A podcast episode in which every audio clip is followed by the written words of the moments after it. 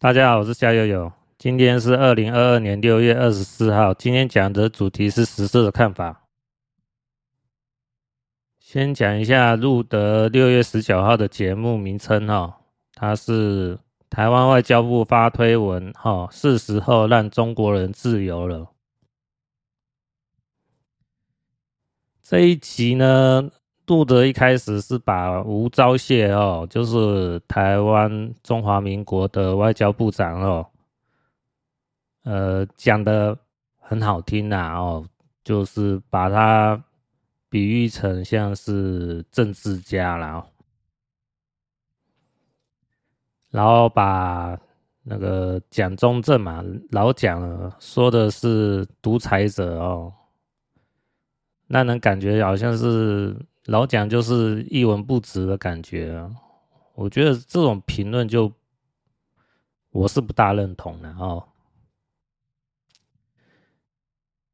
那个吴钊燮，我讲一下他这个这个名字哦，他的名哦，姓名的名哦比较罕见，然后那就是生僻字，然后罕用字，然后吴钊燮哈。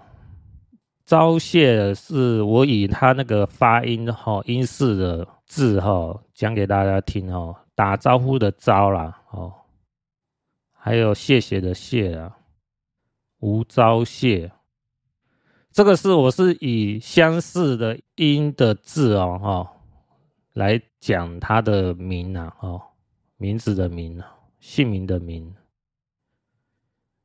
他实际上他这个。招是一一个金字旁，然后再刀字部，然后，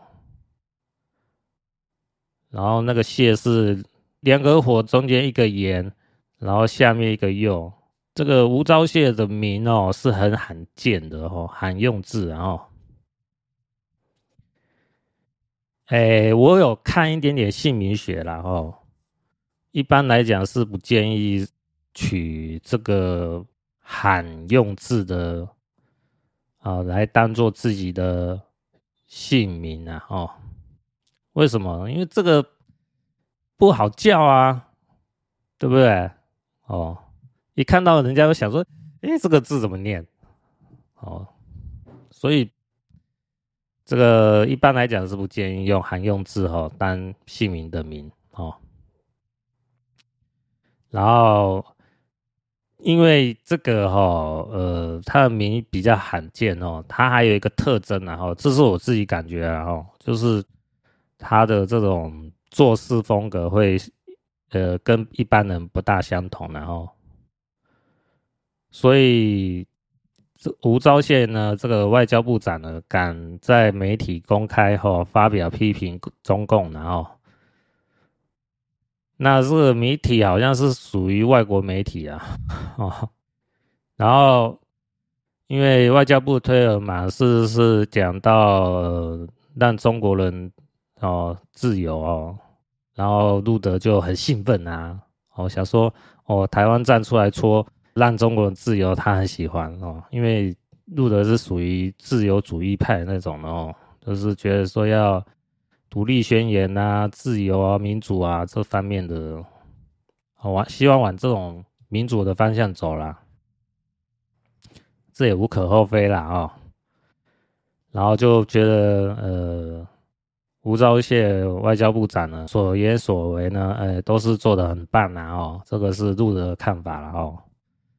啊，我是觉得，哎呀，这个。我我是不会那么高看的哈，我讲现实发生什么事好不好？外交部长哦，吴钊燮是二零一八年二月二十六号就任哦，这是我看维基百科。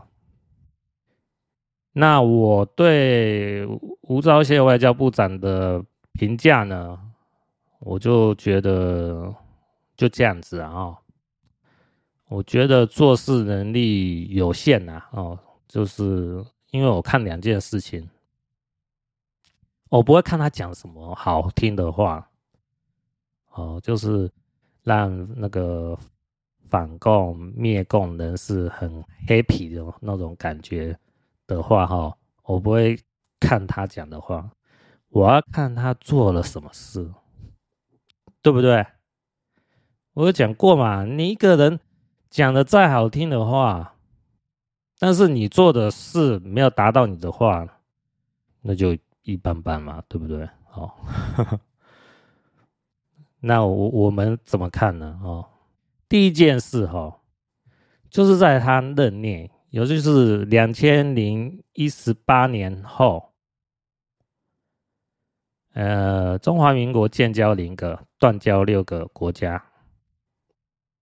哦，我我可以上网查一下哦，中华民国外交史嘛，哦，这个好像是维基百科有讲到嘛，哈、二零一八年五月哦，多米尼加断交，哦，同样五月哦，布吉纳法索断交，八月是萨尔瓦多断交，哦，所以二零一八年断交三个。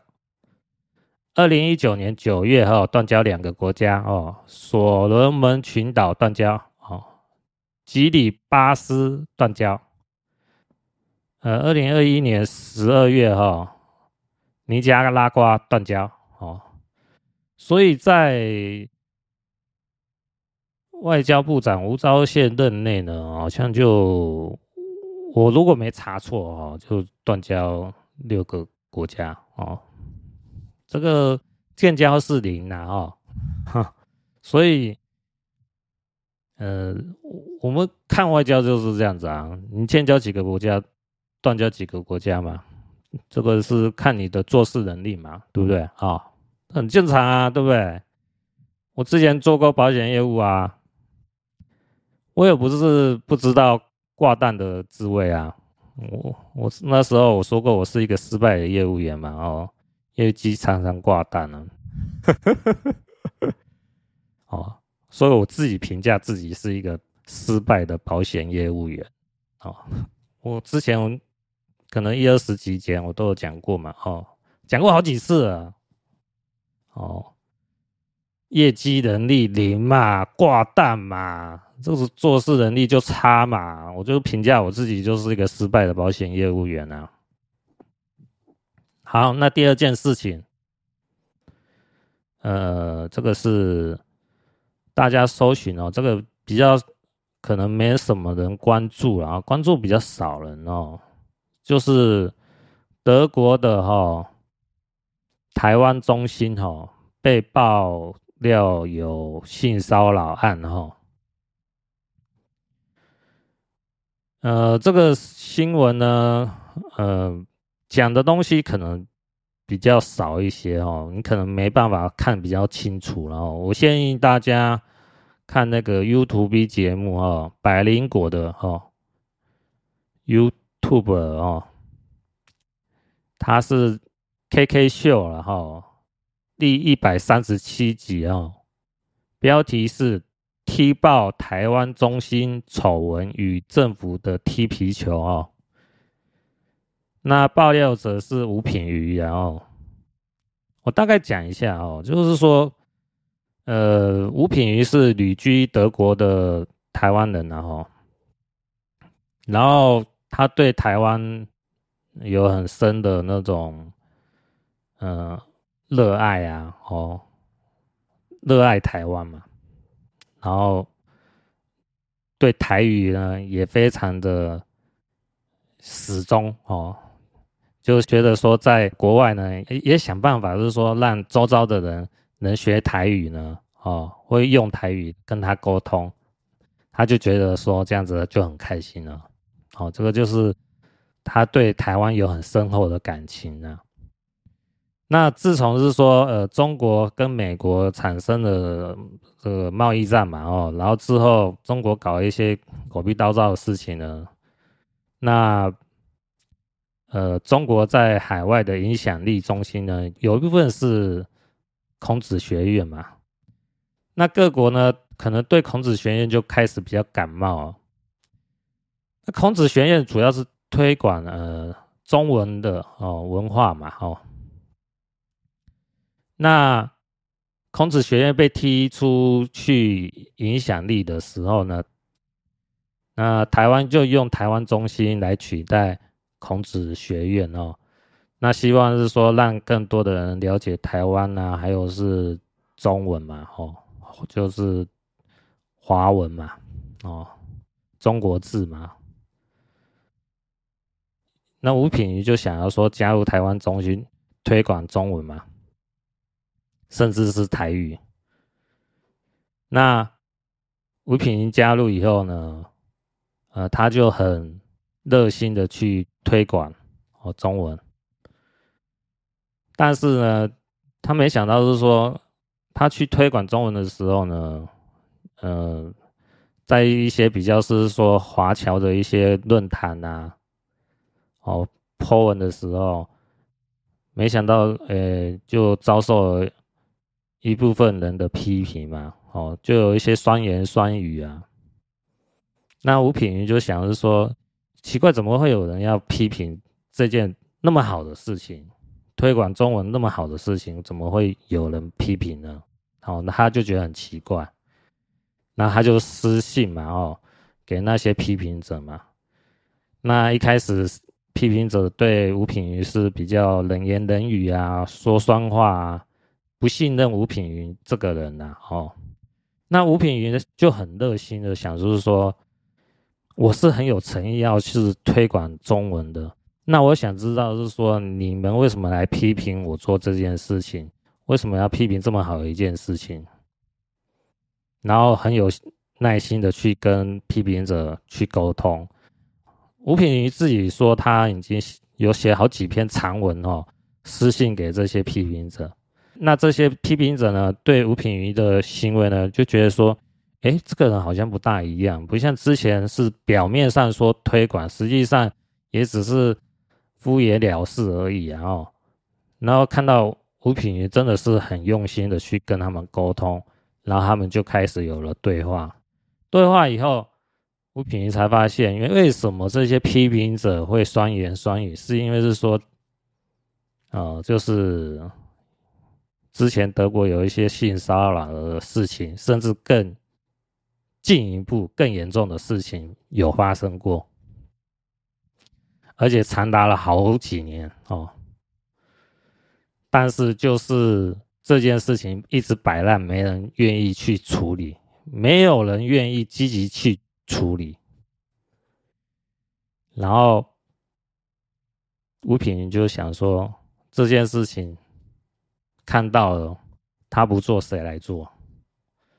然后就觉得说硬扛下去。哦，咬着头皮去做下去哦。那吴品云他本来就是属于一般人呐，哦，就是我们一般老百姓嘛，哦，他不是那种有钱有势的人，然后他就是一个很热心的，哦，我们讲说热心的欧巴桑，哈哦，热心的阿姨，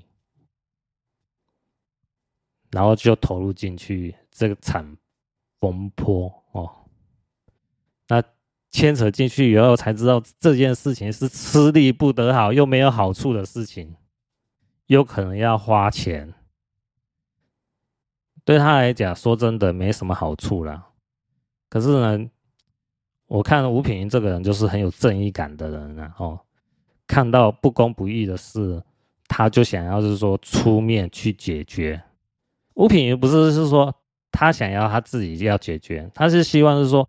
相关的政府部门能协助去处理这件事情，可是没想到，呃，他所遇到的事情呢，就是政府部门呢，就是会踢皮球，哦，哦，就切割，哦，这个事情就是这个是嫌疑人做的事情，跟政府部门没有相关性，哈，所以政府部门不方便介入，啊，这个就是政府的态度啊，哈。那吴品瑜就很沮丧嘛，想说：“哎呀，怎么政府是这样子？”可是他想想，政府不做，难道就没人做吗？我看到了，难道就不做吗？所以他硬着头皮自己来做，哦，就是跟所谓的被害人哦，然后去联络，然后去收集证据，然后再去跟翻译哈，因为在德国你要把中文翻成德文哦，需要翻译成德国的文件，然后再找律师，那些都要花时间和花金钱的，搞到他自己觉得很累啊哦。因为这件事吃力不讨好，没有好处的事情，可是他还是继续做下去啊。我看百灵果节目哈，那个一个多小时哦，我都看完了哈。我个人哈是相信吴品这个人的人品啊。啊，所以说我个人是比较站在弱势的这一方，然后，所以说吴品瑜哈，他愿意处理这件事情，我是给予他很高的评价。好，这个就是德国台湾中心被曝性骚扰案的事情哦。呃，至今也有大概一个多月了哦，但是这不是说最近一个月才发生的事哦，是说这也是五六年前。已经发生了，可能有大概有，好像有十年的那种案件哦，都是没人愿意去处理的事情。只不过吴平哦，今天他看到了这件事情，他不能说看到了就当做不知道，当做没有发生过就算了，不关我的事，我干嘛要牵扯进去？是不是？我这件事情就是热心愿意去处理的人哦，我们都要给予掌声鼓励哈。甚至如果你有能力的话，你也可以是说给予各方面的协助哈。呃，这是我讲给大家听的。那我也不要讲太多了哈，有兴趣的人就听那个节目了哈。我就看那个。K K 秀哈，第一百三十七集哈，踢爆台湾中心丑闻与政府的踢皮球哈。那我为什么讲说呃这件事情也是一个观察点呢？我们去看吧哈，这个事情跟外交部呃，你不能说完全没有关系呀，哦，对不对？那爆料一个多月以来。看起来好像台湾政府好像也没什么很大的行动啊，对不对？我个人就这样去判断了哦。你政府有没有积极的去处理人民的事情？有的话，你这个政府是嗯，给你一个赞。如果处理的事情拖拖拉拉的话，我就觉得说，嗯，你的做事能力也就这样子啦，哦，我所以我就说，我用这两件事情，哦，第一个是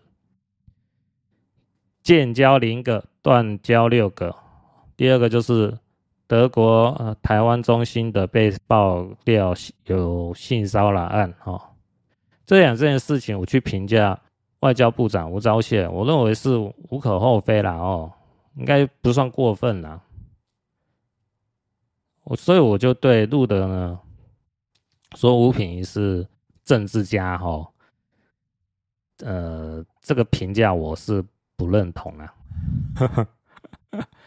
因为我认为就是说一个政治家要敢做、敢当、敢说。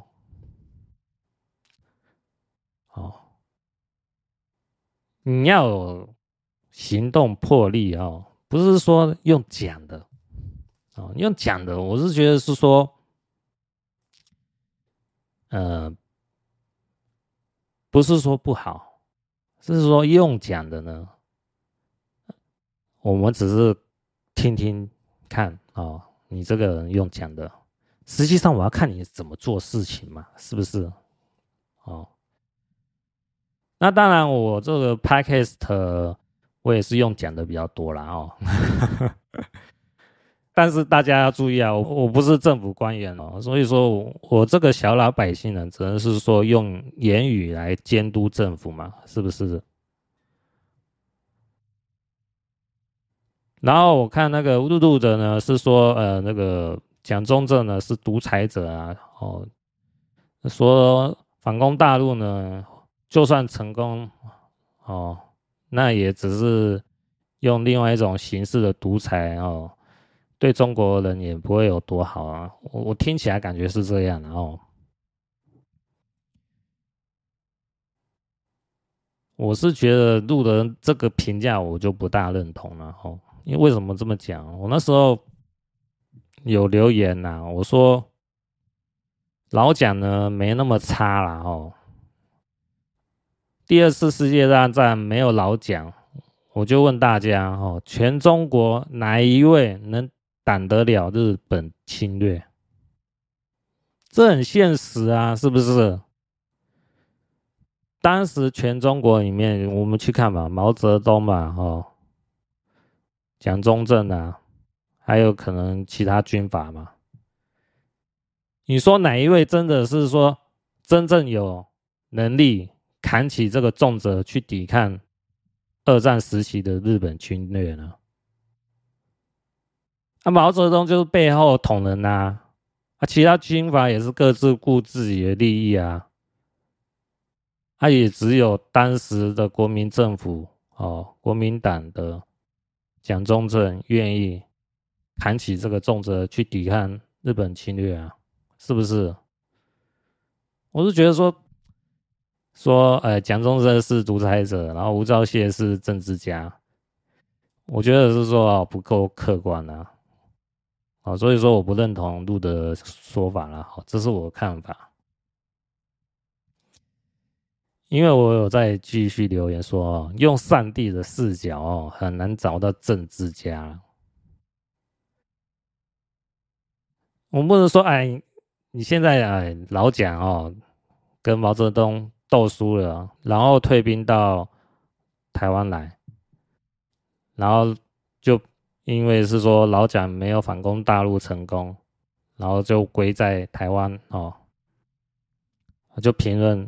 老蒋就是一个独裁者，然后把老蒋说的好像就感觉就是一文不值似的哦，我就觉得这种评价呢，我是这种评论我是不认同的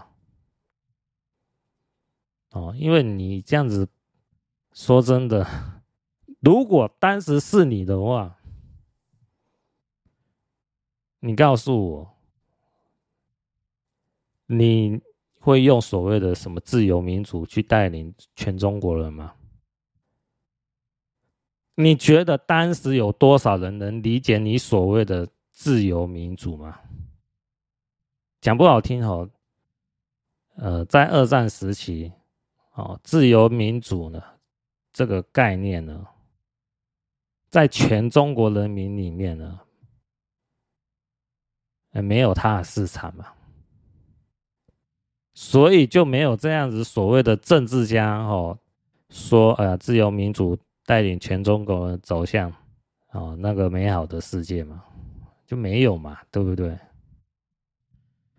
我之前看过某位 YouTube 哦，他评论说，国共合作的时候，呃老蒋呢应该直接就把毛泽东呢杀掉哦，就没那么多狗逼叨叨的事情了，中国就能更好了。我想着说，这个这个也真的是用上帝视角来看事情哦。我就想说，还好你不是老蒋哦。为什么？哪有是说把一个人杀掉，是什么事情就解决啊，对不对？哦，难怪你就是一位 YouTube，而不是带领时代的人。人物嘛，所以用同样的道理啊，像俄罗斯的普京啊，中共的习近平啊，讲不好听，也不是说用斩首哦就能把事情解决了，因为这只是一个体系的问题啊。这个体系问题就是说，你底下的人呢，都是跟随着这个体系在走。你就算把上面最大的头头干掉，下面还会有人继续替补吗？继继续继承这个体系，再继续恶搞下去吗？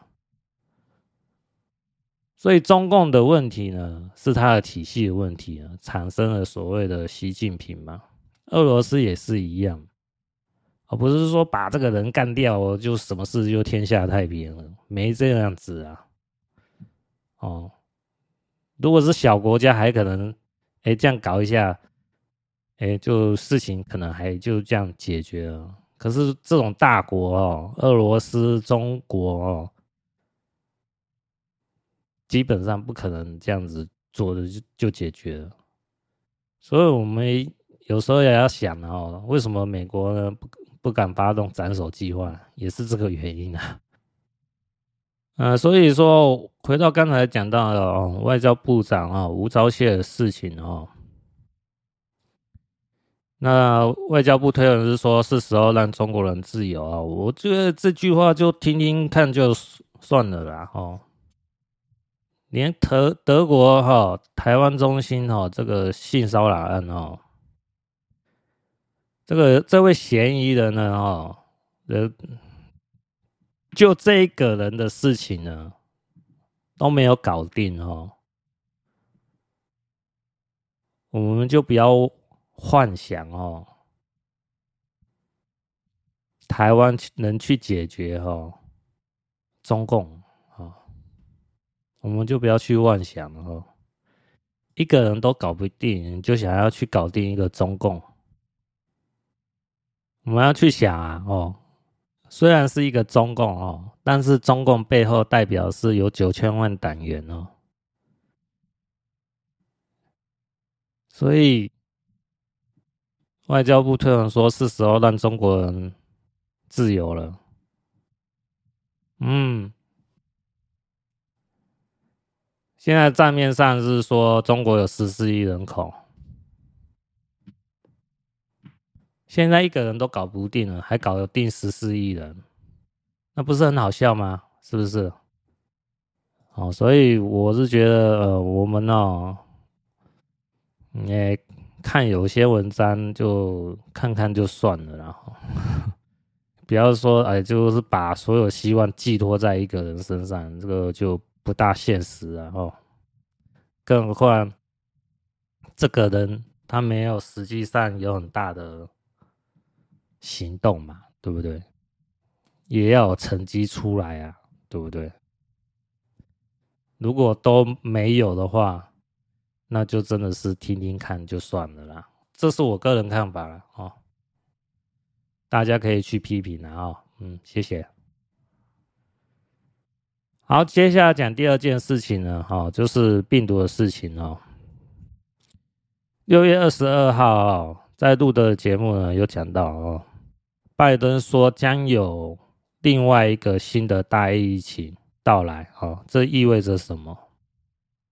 我记得我之前有讲到哦，我去我有查一下，然后我自己的 podcast 的节目哦，二零二二年五月十号的闲聊，然后十九分钟哈，我有讲到就是说，呃，三月的时候路德有警告过哈，五月的时候比尔盖茨也有警告过，习近平也有警告过，有关于病毒的事情嘛哈，对不对？然后在这一集的二十二分钟哈，我讲到说哈。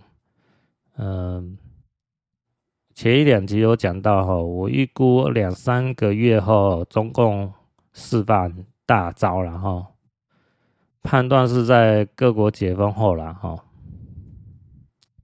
现在看一看这个时间抓的还算蛮准的啊，对不对？哦，现在这种警告的讯息越来越强烈嘛，哦。拜登说将有另外一个新的大疫情来到嘛？啊，是不是？所以说我们要去看哦，有些事情哦，那种大事要发生之前哦，都会有人不断在示警的哦。只是我们有没有去注意这些事情呢？那我只是说把这些事情呢，哦，挑着重点哦，再串联起来讲给大家听嘛，对不对？那在路德的会员节目哈，六月二十二号，哦，那路德有好像有把它放出来给大家看哦，在影片三十分钟有讲到重点哦，中国某家航空公司哦，放开去美国的航班，但是从美国回中国的航班呢，是一张票都不卖，这是很可疑的哈。路德呢是有把这家航空公司的名称讲出来了，但是我不知道怎么去验证，然后所以有兴趣的人就听这一集内容哦。嗯，你知道这家航空公司的名称后，你再看你怎么去验证啊。那基本上录的是不会随便乱讲的哦。那他传递这个讯息呢，也是一个很重要的讯息啊。怎么说？这就跟那个二零二零年新冠病毒爆发也是一样啊。那从武汉嘛，你中共知道有疫情了，但是你没有去管制，所以呢，新冠病毒疫情呢就从中国的武汉呢扩散到全世界嘛。到现在就大爆发啦，对不对？这个都是警讯啊，哦。就是拜登说将有另外一个新的大疫情来到哦，大家要做好心理准备啦。嗯，因为路德呢，在六月二十二号呢，哈，在节目的标题哦，有写一段文字，然后世界已经进入到暴风雨前的静悄悄。应该是说，呃，暴风雨前的宁静啊。暴风雨前的宁静哦，这个成语最早起源于欧洲拿破仑时代哦。那时人们哈年年战争哈，欧洲人经常在海上打仗哦。打仗之前会做一些准备工作啊哦，常常会等一段时间然后，然后才开始开战啊。那这种打仗前暂时安静的局面呢，就被称为暴风雨前的宁静哦。我现在看，目前就是这种状态了哦。我认同路德的说法，所以我之前就有讲到嘛哦，我师父讲的推背图哦，二零二一年哦，中国的国运哦，就是会发生战争哦。现在看起来哦。越来越有可能发生哦，所以，呃、欸，大家就是要做好心理准备啊。就目前来看呢，就中国发生战争的可能性越来越大嘛。还有就是怎么去预防下一波疫情嘛？哦，这都是我们要去思考的嘛。所以你说。台湾的经济会好到哪里去？我我自己从这种基本面、国际政治局势来看，我就很难去相信啊，对不对？是不是？我我应该没有，就是说 讲一些危言耸听的话嘛。我讲的背后都有它的依据嘛。大环境上不允许嘛，是不是？就以投机的角度来讲哦，通常会先看大盘。的情况嘛，吼，就是加权指数哈，它的涨跌为主。大盘如果走空头的话，你少数的个股有涨哈，通常都是忽略不看的。哦，基本上你要么做空，要么就是哦，呃，把。股票赎回来变成现金，再等股市转为多头的时候再投资进来。啊，不会是说哦，我我空头市场的时候我还挑选几个个股买它涨，这个都傻了，好不好？哦，所以不要做那种吃力不讨好的事情哦，赚。有可能赚得到啊，但是赚到的机会变很低啊，吼，所以大家不要做这种投机行为哦。这种股票市场明显进入空头的时候，你还想要买股票赚钱，这都是不自量力的行为了哦，不建议啊。好，下一个话题哈，六月二十三号哈，有一个新闻哈，爱沙尼亚总理哦说，依照现有的北约防御计划哦，我国将被。从地图上抹去啊！新闻内容是说，哈，北约对波罗的海三国的现有防御计划是允许他们被攻陷，然后在一百八十天后解放这三个国家。这个是一个很糟糕的讯息啊！哦，就是欧洲呢，哦，就是俄乌战争呢，有可能会持续的扩大哦。那爱沙尼亚总理呢，对这个威胁呢，说出了评论哦，说现在北约你竟然允许波罗的海的三个国家被攻陷后，要一百八十天后，也就是半年后，才要解放这三个国家。啊，说真的，这个有什么用啊？对不对？当这个国家被打烂掉了，半年后才来是说要要把这个国家解放回来，那有用吗？没用啊，对不对？因为我们现在去看哦，现在乌克兰哦，从二月二十四号到今天，呃，六月二十四号，就一百二十天了哦，就四个月了。这四个月下来，我们。有看新闻的话，我就知道是说乌克兰呢损伤惨重，哦，因为被那导弹攻击啊，哦，还有城市战争嘛，哦，巷弄战嘛，哦，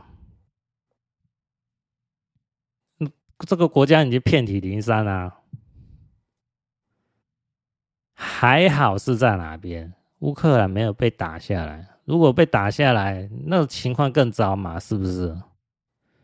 但是四个月的情况，就让乌克兰已经说真的哦，国家的体制已经大伤了。啊、现在北约竟然说允许被攻陷，然后一百八十天后解放回来，那有用吗？那当然没有用嘛，是不是？这个就是说，欧洲的潜在威胁哦，这是我们要去注意的哦。可是说真的啊哦，情况应该是会越来越糟了哦。为什么？因为现在大家哦，世界各国哦，对这俄乌战争都有一种疲倦感哦，就是觉得说哦。有句成语讲得好，“个人自扫门前雪，莫管他家瓦上霜”。哦，就是比喻个人管好自己的事，不要管别人闲事。我是觉得说，以这种国家大事来讲哦，千万不能有这种心态。有这种心态哦，恶人就会继续作孽下去哦。就是会继续嚣张狂妄下去。现在，俄罗斯和中国就是这样子。你其他没有被打的国家冷眼旁观，觉得这好像不关我的事，可以啊，你继续这样去呀。俄罗斯、中国就是吃定你们哦，不敢有所大作为，就会逐步的筹备。进行行动，等时机一成熟，又开始侵略其他国家。这个就是逐步的蚕食，这是个很可怕的情况呢，我们不能小看哦。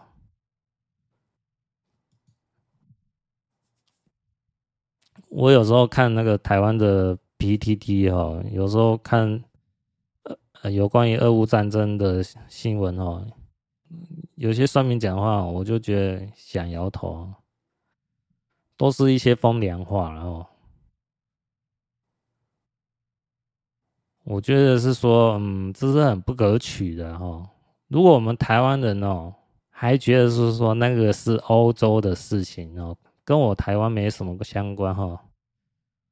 等到中国哈对付台湾的时候，我们台湾人就要去想哦，其他世界各国的人哦也会想，这是台湾的事，跟我没相关性。